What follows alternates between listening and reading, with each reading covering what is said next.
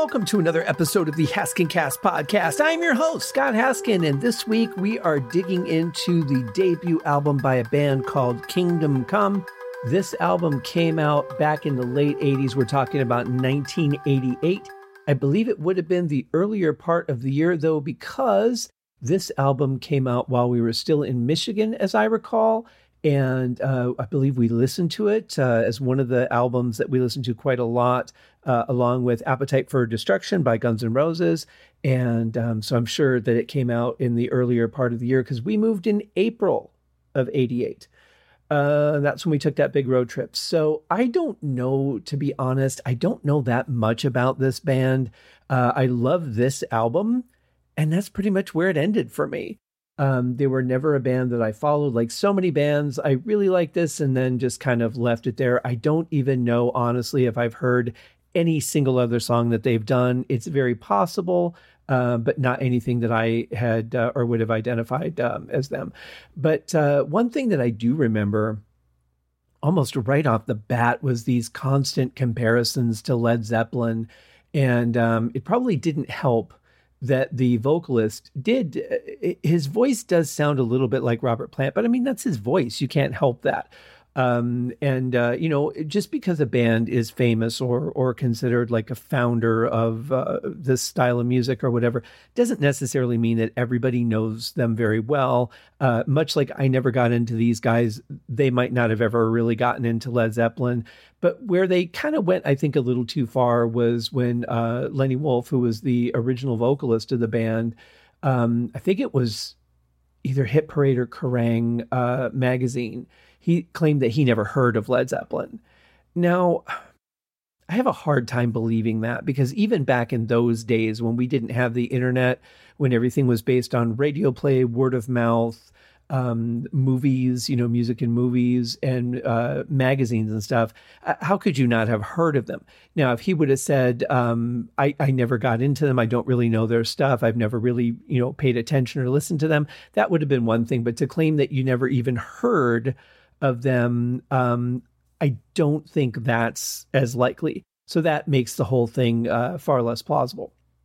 The drummer, uh, however, did say that Bonham was a big influence on him.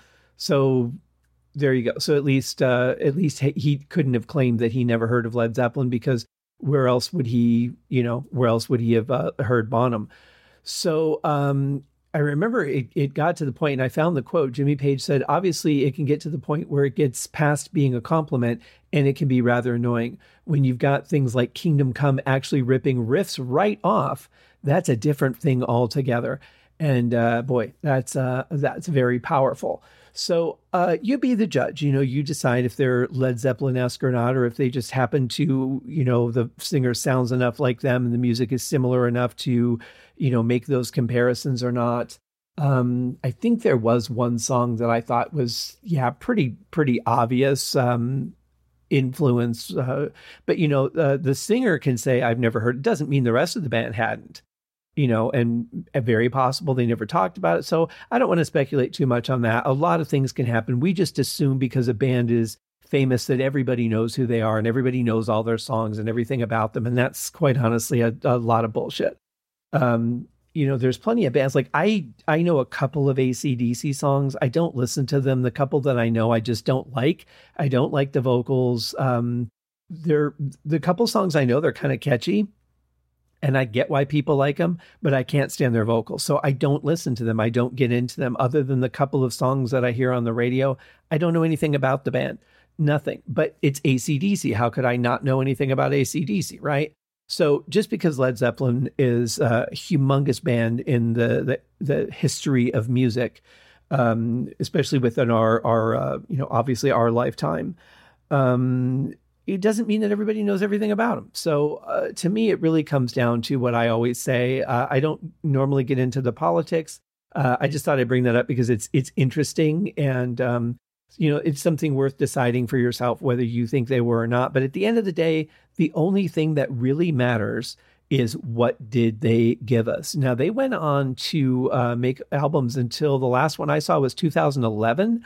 Um, like I said, I haven't followed them outside of this album for some reason, um, just like Saga and all those other bands that I was like, wow, this is great stuff, and it ends here. Um, so we'll just get into the music, and you can decide for yourself. The first song on the album is called "Living Out of Touch."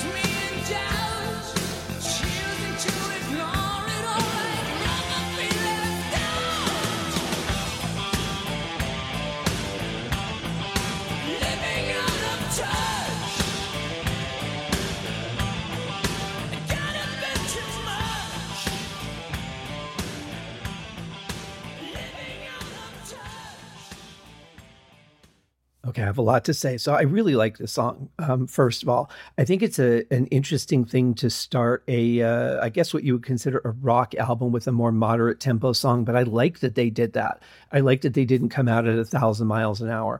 Obviously, this is riff rock. You know, very uh, riff guitar oriented. Um, but there's some really cool things. I love that vibrato on the vocals and uh, the way that the engineer delayed that. That sounded really good. Um, the mix is fantastic. The drums sound amazing. Um, it sounds to me like he's using larger toms. I don't know what the drummer setup was, but um, definitely sounds like larger size toms. They're getting a lot of depth out of them. Um, could be in combination with the reverb, but they're you know bigger tones. Um, also, the guitars sound great. The bass sounds really good. Um, I like those little bits of flange that come through here and there. just very selective spots. Um, but one thing that's kind of weird is this song, you know, being an album opener, it goes into that thing where it's just like the kick and the hi hat, and then just guitars doing like strumming chords, and um, that's something that you know, like like you would do at a concert when you were getting ready to have the audience do the participation part. So it seems a little bit weird to have that in an album opener. But apart from that, um, I think it's a good, solid song. There's a really nice guitar solo in here, and then the vocals uh, come in again, and then it goes into um, a two-part guitar harmony, uh, which is really, really nice. It's uh, very tasteful. Solo's not outside of the the scope of the song at all. It's not fast. It's not crazy. He's not trying to you know outrun the song by any means. Um, sounds really good. So yeah, this is a song that I I definitely like and and would highly recommend as being one to check out. Um, one thing, as you might be thinking, at least in the beginning of this podcast listen, is um, you know trying to compare them to Led Zeppelin. You know, the the thing for me, and I think I've said this before. Um, God, I've done like 330 episodes, so by now I probably have. But you know, I've never really considered Led Zeppelin like the heavy metal band that they keep being considered as because I don't think they had that many hard rock heavy songs. They had some, and those songs were incredibly popular. But when I think of Led Zeppelin, I mostly think of acoustic guitar and vocals and, um, you know, I, the more mellow uh, of them. I think there's far more of those songs than there are uh, heavier rock songs, but it's the rock songs that got the attention. Um, I think Jimmy Page is a great guitarist, but I don't I, I, don't know. I just like when I listen to his solos and stuff. Like he really plays more for the song, and um, and that's fine. But uh, I think he was more just a creative genius than necessarily like he wasn't a flashy player. Um, definitely not a shredder by any means, which is great because we have plenty of those. Um, very smooth player though, but I think he was just so much better on the writing and performance side than as a soloist. Um, just my opinion. Um, no disrespect for anyone who thinks differently, but you know, when I see him ranked as like the number one guitarist in the world in history, or the number like even in the top ten, I'm like, um, I think he's great, but I and there's so many better people as far as technique and abilities. Um, I think he was great for Zeppelin. I think he was great at what he did. I loved his work with the firm. Um, obviously, you know, I reviewed their uh, their debut album as well. Beginning to that second one at some point. But um, yeah, I, I, don't see him as being uh, like a Ritchie Blackmore or a Steve Morse or a, a Michael Schenker or anybody like that. Um, but that's just, you know, where my tastes lie. I, I like guitarists where I can really feel their solos and, um, you know, when, when, when a guitarist can make me feel what the singer does, then they've got me. You know, that's right where I want to be. I don't need a speed player. I don't need, you know, flashy, um, you know, all kinds of stuff. I just want somebody who can make me feel something because for me, that's what music is all about is the feel. So uh, let's move on to our second song. This one's called Pushin' Hard.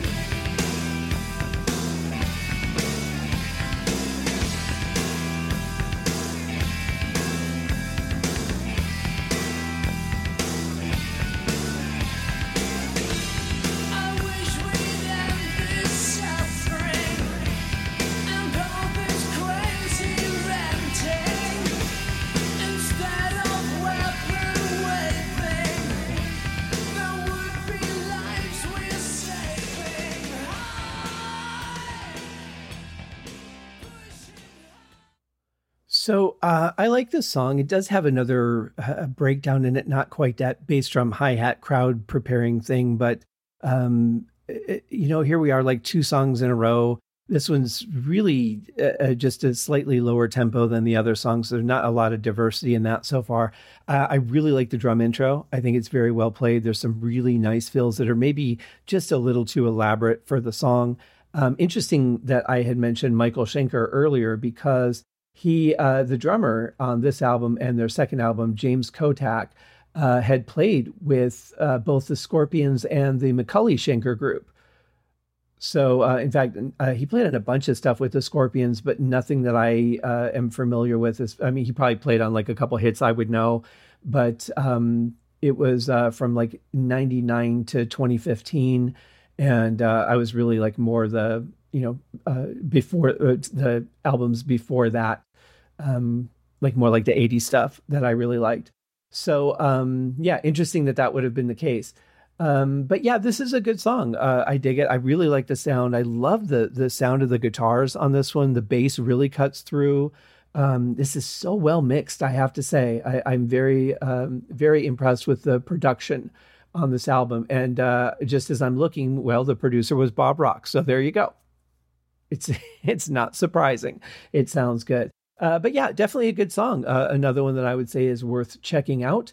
And our uh, our third song here is where we get to um, the ballad, and uh, it's called "What Love Can Be." And I remember the video for this on uh, MTV too.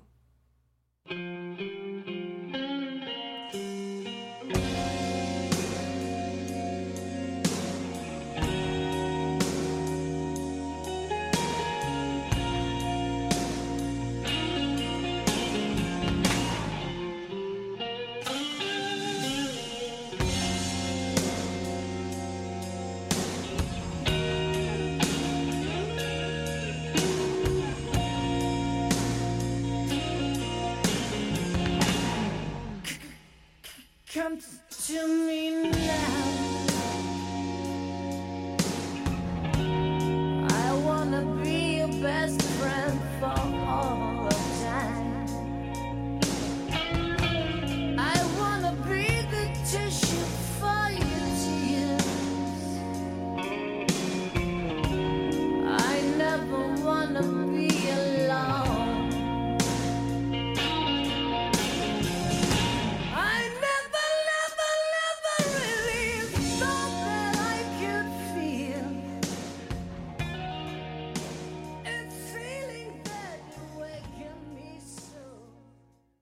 You know, it's um, it's kind of interesting. I have kind of disassociated a lot of the songs that I had associated with people at the time that um, you know maybe the song came into my life, or I was into the song when a person came into my life. And I'm not just talking about romantic interests. I'm talking just people in general.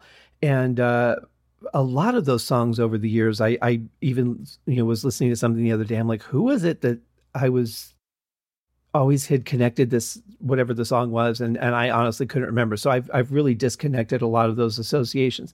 This song, however, will always be very strongly connected to one person. Um, and it's it's kind of in you know in some ways it's a little bit nostalgic in other ways it's um you know a little bit sad for me to hear but regardless of that it is an absolutely beautiful song. I think it's one of the one of the most beautiful ballads um, constructed and performed. I love the singer's voice on this. I love the the thickness of the guitars. I love the just gentle keyboards that are in there uh, thickening up the song. Um, the drums are on point. Bass is really good. Um, but the the you really feel a depth in the emotion in this song, and that is so important, especially going into the the last uh, chorus when he's singing the the last couple of lines of that final verse. Um, and the way that the music swells up, the way he's singing, uh, it's just so powerful. Um, absolutely amazing song. Um, I'm sure you can find the video on YouTube. It's um, I don't know if it was the first video they did, but obviously it was from their first album, so it would have been within the first couple of videos. But it was the first one I remember singing or uh, seeing singing. I didn't sing the song. Um, I've tried. I cannot sing this song. I don't know if I ever really could. Um, it's just a little bit above where my range always was, or right above uh, where I was comfortable in my range. I could go like way above it, but this was like just a little bit too high for me to sing comfortably. Um, I think the other, um, I think the other one that they had a video for, I, I want to say "Get It get it on, which we'll get to in uh, just a little bit here. We're on song three, and that is song six. So we have a little ways to go. But you know what I didn't do? I didn't talk about the album artwork, um, probably because it's fairly not memorable at, at all. Um, it's like um, a bluish gray marble background with a uh, upright, darker marble rectangle um, in the middle maybe slightly above middle, um, but centered left and right. And then um, a very beautiful font for the band's name, Kingdom Come, which is done in uh, in in like a gold with light shining off of it. Um, but there's like there's nothing that I look at that and go, okay, I can associate that with something. It's interesting. I want to look at this while I'm listening to the album. You can pretty much look at it and go, okay, there you go. That's the album cover. Now maybe I'm I'm going to get lucky and there's some liner notes or something on the inside. Um, you know, but it was their first one. They they might not have had much of a budget, although they got Bob Rock. But if they blew their budget on Bob Rock and not the album cover, uh, they did the right thing. I, I will say that um, because the music just sounds absolutely fantastic. So uh, that brings us to our fourth song, and it is called 17.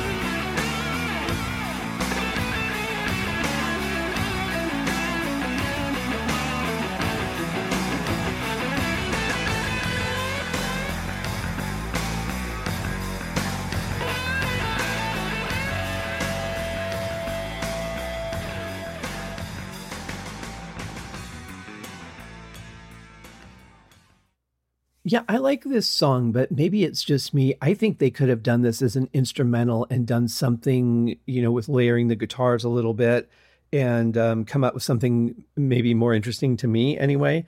Um, but I love the sound of the bass is so just heavy and dirty on this. I really like that. It works so well with the bigger sounding drums.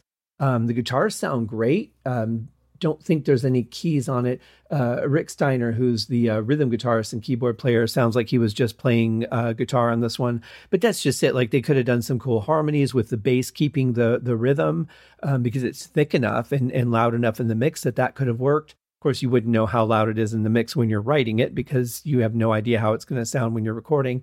Um, but yeah, I think they could have done something a little bit more. The vocals are kind of they're kind of pointless I, for me on this one. I, I, I could have much rather seen this as a you know maybe a souped up instrumental a little bit, and I love the the tempo Um, I like the opening, but it reminds me very much of uh, Broken Promises from Michael Schenker Group's Assault Attack album.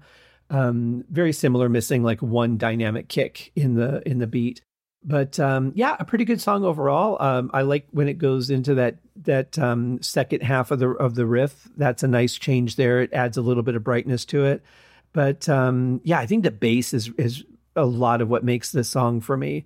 So yeah, could have been a, a better instrumental, I think, than um, than a vocal song. But you know what? It's not bad as it is. I'm not complaining. Um, I'm happy to listen to it, but I'd be very curious to know what they could have done with it because um, I think there is some good musicianship in, in this band, um, at least at this point. Uh, currently, I have no idea, or their most recent versions, I should say. I have no idea. Um, so that brings us to song number five. This one is called "The Shuffle."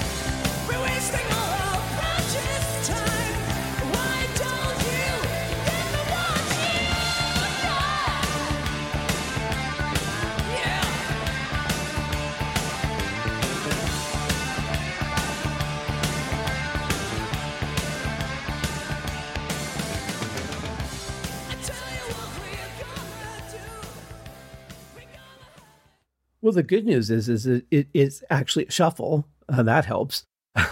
but um, yeah, it's it's a pretty good song. There's some things uh, in in the guitar solo that um, are hitting like some of those screechy frequencies that I really don't care for. There's somewhere he's like making some kind of noises on the guitar, but they're a little bit buried in the mix, so you can't really hear what he's doing.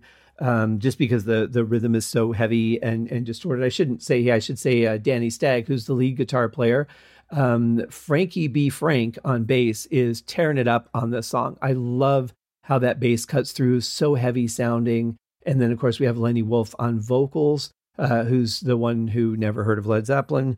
Um, he's got such a powerful voice on a song like this, and he's really pushing that volume too, which sounds great.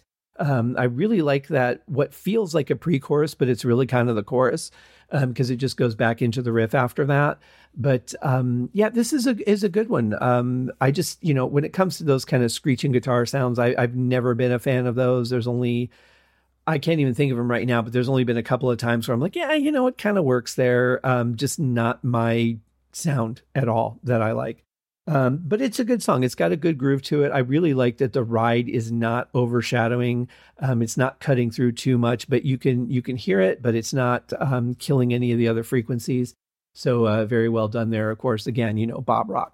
It's interesting though because this um, this actually reminds me. I've always thought, and I don't know why, but whenever this song comes on, I see that checkered album cover of uh, Fastway's album, and I don't know if it's um, Say What You Will, maybe it reminds me of. Um, or if it's a different song. But in any case, like I, I always just go right back to that. And it's funny, I haven't listened to this album in quite a while. But um, as soon as the riff started up, I just immediately saw that checkered album cover. So um, I thought that was kind of fun. I mean, talk about associations, right? I mean, here I've disassociated people from uh, most of the songs that I had attached to people, and um, and even if I know who it was, like I, I still like have been able to not have that same connection. I'm just like, oh yeah, this this was so and so or whatever this song reminded me of. Um, but it's funny that that that Fastway connection just came right back so fast. Um, I love that. Um, so our next one is the other one. I'm pretty sure was released as a single, and they had a video for. This one's called "Get It On."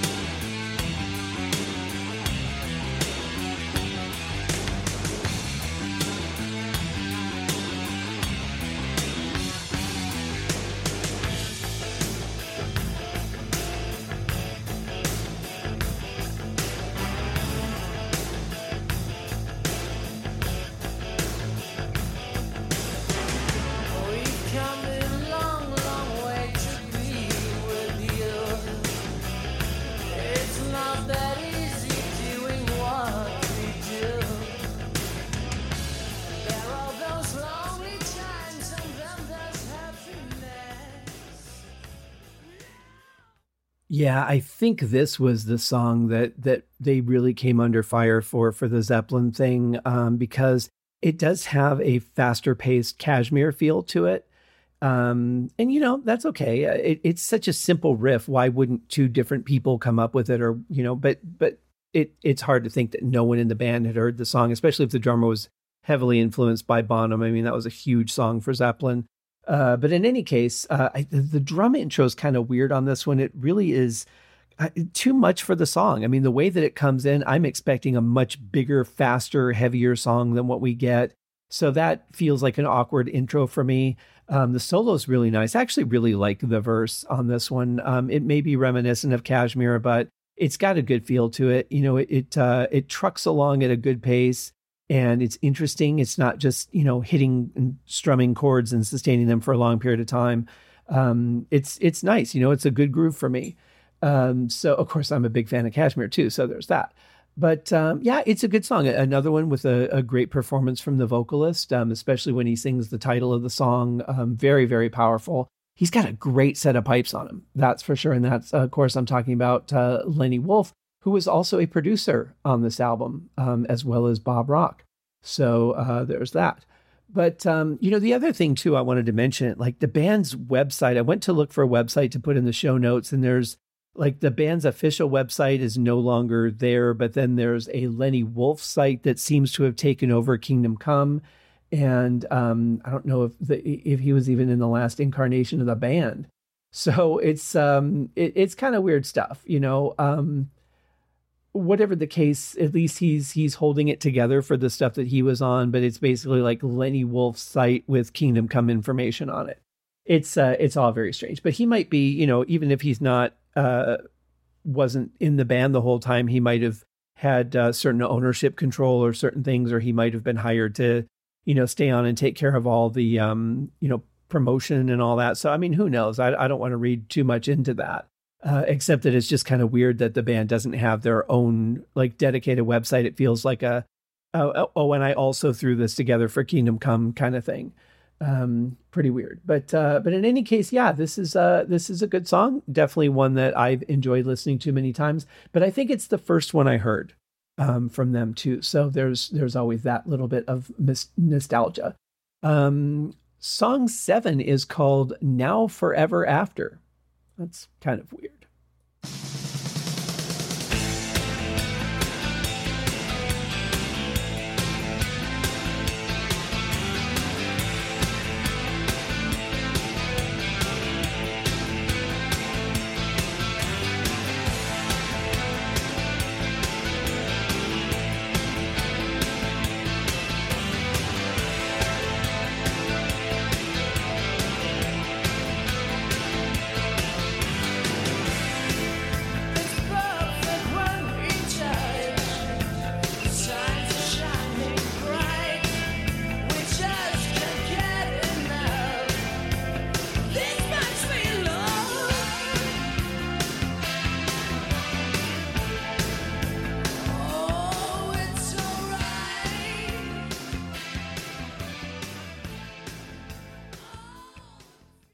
So the drum intro on this matches a lot better than our last song. I mean, it, it comes in powerful and it's even tempo with what the song is going to be. So it sets the right expectation going in. Um, I love the riff on this. Very reminiscent, I think, of a Ritchie Blackmore kind of riff, like the last couple of Rainbow albums, maybe uh, Battle Rages on. It does have a little bit of a of an Enya feel to it. Um, but it's it's cool nonetheless. Um, I really like the vocals. I like the changes in the song. The only complaint I really have about it is that we do get into again some of those screechy sounds in the uh, in the solo, which uh, I think are are a little overbearing for this song. I think he he went a little too far off the rails on it for my taste. Um, and and also uh, it's five minutes and forty seconds long, and I honestly don't think it needs to be. I think it it gets kind of stale. They really could have you know beat this down to maybe four four and a quarter minutes and had um, something that kept my interest the whole time. But about that point, I'm like, okay, I've really heard everything the song has had to offer. I don't think there's anything that's new or interesting going on. And so, yeah, I think they could have trimmed this one down a little bit. Uh, that being said, though, I love the parts to the song. I just think that it's uh, too long. you know. But uh, other than that, it's absolutely a fantastic song. Um, our next song is called Hideaway.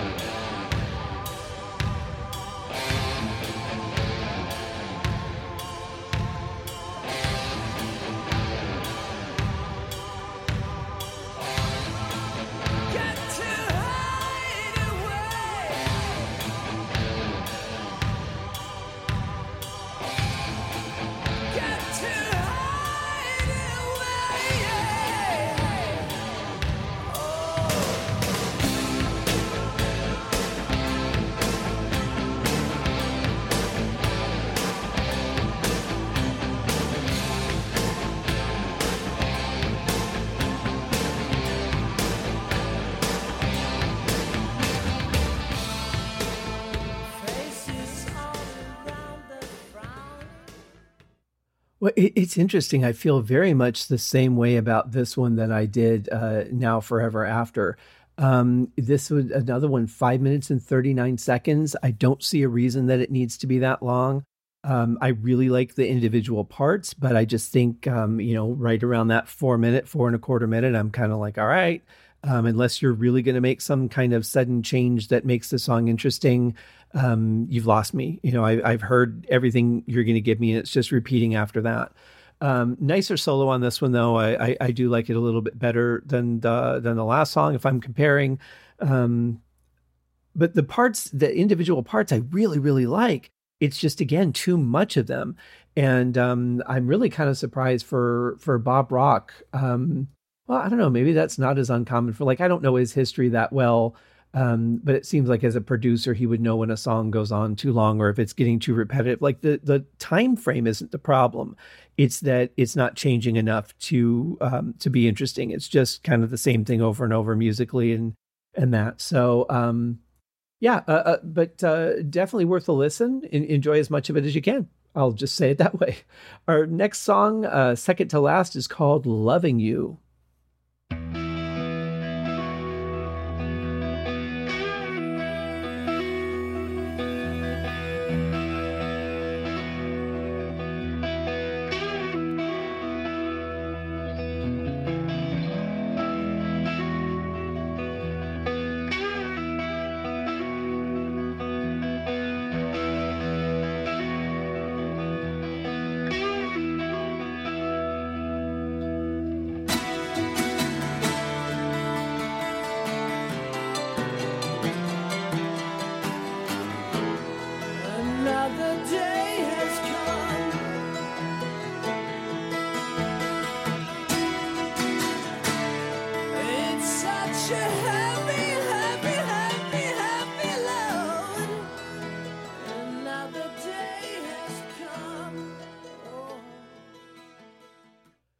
Think that's a beautiful song. Um, again, it, it's it's almost five minutes. It's like four forty seven. Um, but uh, there's a beautiful string part that comes in later. Um, just kind of uh, adding like a nice little blanket over the top of the song. Um, I really like the vocals; they're really passionate in the song. Musically, it really sounds rich and full. I have to say. Um, but this is kind of more the stuff I think of when I think of Led Zeppelin. I think of songs like this with uh, with some really nice picking and just that that full sound, um, which is amazing for a four piece. But um, yeah, this is a really nice song. Uh, I I think it probably is in the right spot on the album too. Um, I could have seen it maybe at the end of the first side would have also been another good place to put this. Um, but they have it in the song nine slot and it works there just fine. So that brings us to our final track called Shout It Out. So we had Get It On and Shout It Out.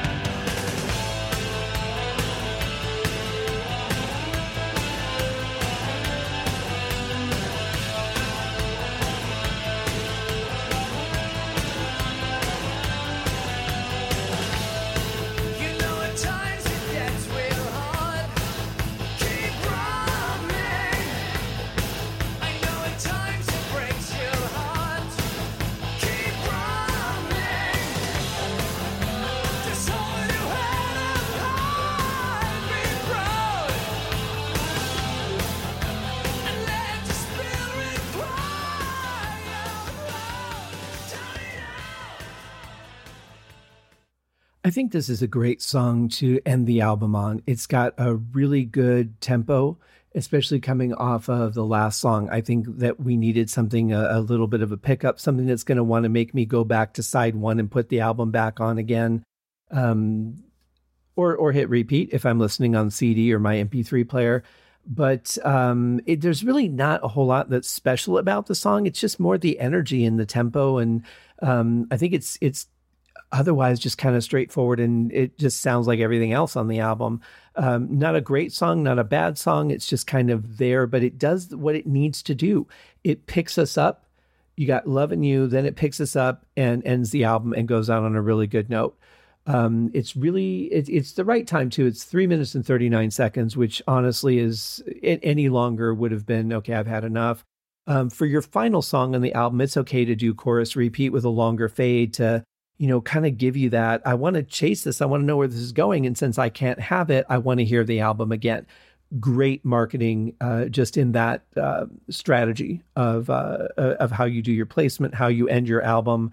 Um, but overall, I think it's a great album. I mean, there's a couple things I would change as a producer, but um, I think it's got a great sound to it. There's some really good energy. I love the mix. I love everybody's passion um, you know, whether you feel that they were uh, Led Zeppelin clones or not, if you just listen to the music and take it as it is without all of that stuff, I think you'll find it's a pretty good album if you like this tempo of rock and roll. Um, it's not that, you know, girls, girls, girls like Motley Crue kind of stuff. It's not, um, you know, it's, it's more about the romance and the experiences than just, you know, getting laid or, or whatever, or saying, you know, hey, we're, we're cool because we're men and you know all that stuff that you hear in a lot of bands. Um, this is uh, just some really good songwriting, some really good performances. Um, just you know, a couple issues with the production and, and the length of the songs more than anything. But uh, I enjoy this album. Um, I haven't listened to it in a while, but uh, I'm glad I just did because I, I forgot how good it really was. Um, I remember when I was going through all of my albums and writing down, you know, which ones do I want to review um, I smiled when I got to this one. I'm like, yeah, I've got to do this one. It's a great album. Um, but it's been a while, like I said, since I've listened to it, and I forgot just how great it really is. So I'm glad I um, dug into this one. I hope that you guys enjoyed it. Go get it if you did. It's out there. I've got links in the show notes, of course, because I always do.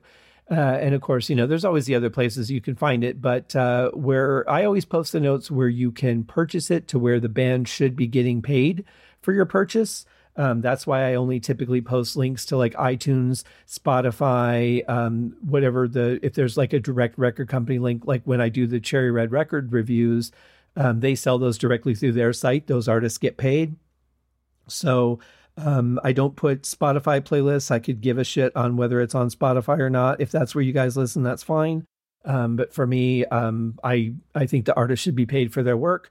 So I will always refer you back to places where they are selling the legitimate copies. The only the only other thing I would have to say on that is if the album is out of print and and you just can't get a copy of it where the artists are going to get paid, then you know Discogs, eBay, stuff like that is fine. Or if there's a, a certain edition that's out of print, like when I was doing the Uriah Heep podcast, I was using all the uh, remastered versions because they had bonus tracks on them that weren't released on the album. So I had to go get all those. Most of them were out of print. The ones that I could get um, on iTunes, once I gave up on the physical CD um, I started with all the physical CDs because I thought I was going to need the booklets. And uh, what I decided to do with each song is just take the song as the song. You know, the booklets were a little bit helpful for some of the bonus tracks, but apart from that, um, I didn't really utilize them. So um, once I saw that there a couple of the remastered versions were on iTunes, and I was able to purchase them there. But for the older ones, I had to go to like Discogs and eBay and um, got a couple of them on uh, Amazon because they they I could only find them used. They were long out of print. So I always encourage um, people to purchase from the artist so that the artist will get paid, even if it's a measly, you know, five cents or whatever it is. Hey, that's five cents that they didn't get from a, a, a stream. That would be 0.0007 split between, you know, five people in the band, producers, you know, whoever has uh, claim to all of that. So you're really talking like point zero zero zero zero zero zero zero one eight or something ridiculous like that. Um, so uh, anyway, that's that's my feeling on things. But I but I encourage you to listen to the album because I think it's a great album if you like this kind of music. If you are a fan of Led Zeppelin, I think this is definitely right up the alley. But just enjoy it as it is. I think it's a great album. So thank you guys for joining me for another episode of the show. I appreciate it. I will be back with I think what do we have up this week? I think we've got a couple of reviews with Cherry Red Records, if I'm not mistaken, and then uh, our normal show will uh, come back next week. Yeah. Uh, okay. So actually, um, next Wednesday will be the second part of a two-part review of a uh, new release. I'll do those on uh, Tuesday and Wednesday since it's two parts. I want to have the second one come out on release day, which is next Wednesday. So I'll have one Tuesday and then Wednesday, and then we're back on normal schedule for a little bit. Doing a lot of reviews for them that are adding extra shows on dates other than Wednesday. So just keep an eye on your podcast player. Some of them notify you, but at really weird times. Like sometimes I'll have already listened to an episode of a podcast and then I'll get a notification from Apple Podcasts like two days later that the show is available. I'm like, yeah, I know it's marked as played. Um, so it's really kind of weird. I don't understand how all of that works or why things are the way they are in that realm. But your best bet is to just keep an eye on your uh, on your podcast apps and see when new episodes come out. They're always on Wednesdays, and then there's other bonus episodes here and there. So uh, enjoy, guys. We will see you on Tuesday for another episode of the Haskincast podcast. Cheers.